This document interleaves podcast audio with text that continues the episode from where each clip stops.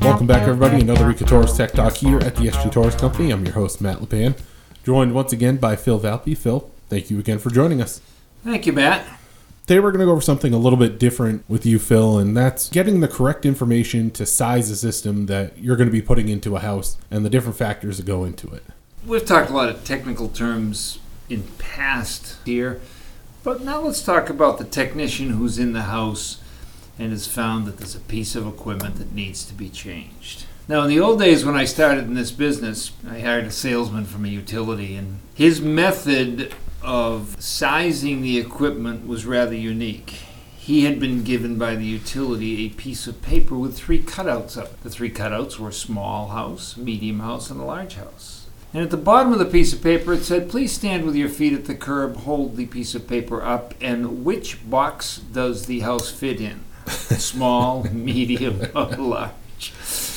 And that's the size of the furnace or boiler. The utility had a small, medium, and a large boiler or furnace, and that's how they sized it. Well, we've come a long way since then, Matt. To say the least. so, so if you're in the house and you're working on, if you're working on the furnace and it's time for a new furnace, and you know that it's grossly oversized or it's not sized properly, what should you as the technician do? Well, the correct final thing you do is you do a manual J. But what do you need for manual J? Or what is a manual J? Manual J is a book by the Air Conditioning Contractors of America that shows us how to figure out the heat loss and heat gain of a house, and we have to put some parameters into it. So let's start off. First of all, how old is the house? You know, does it have any insulation in the walls? So you, in looking at the age of the house, you, you're going to start to say, is there a lot of insulation? Is there a little? And you may have to go in and measure the depth of the insulation.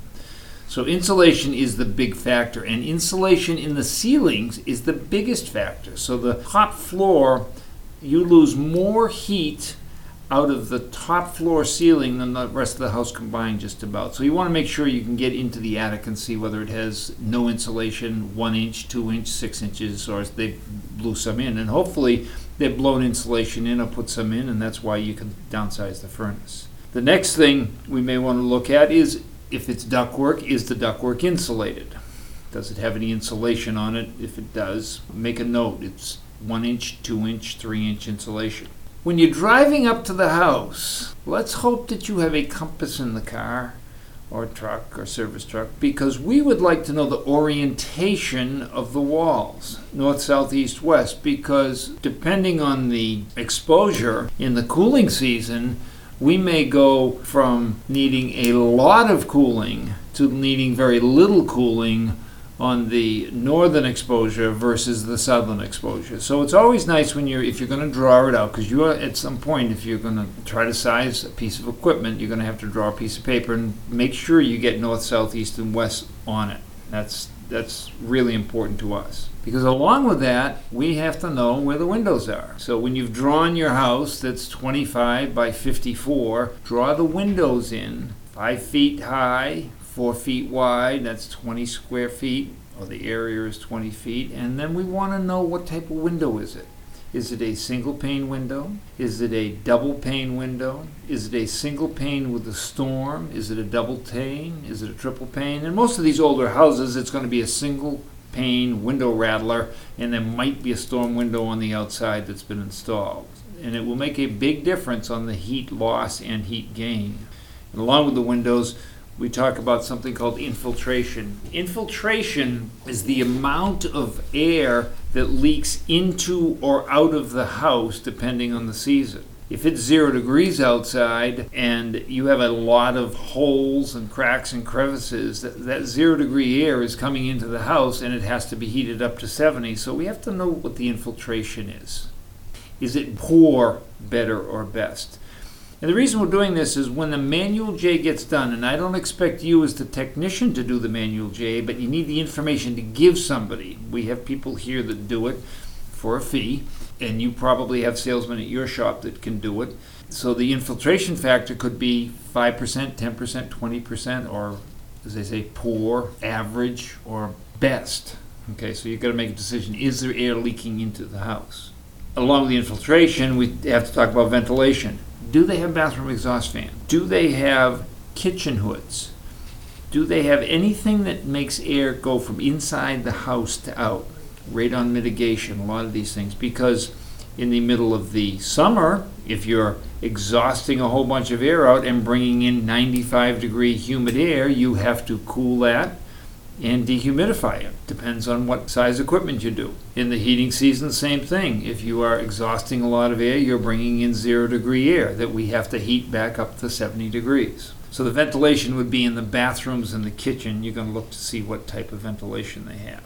Ceiling height. Are they 7.5? Are they 8 foot? Are they 10 foot? Do we have a foyer?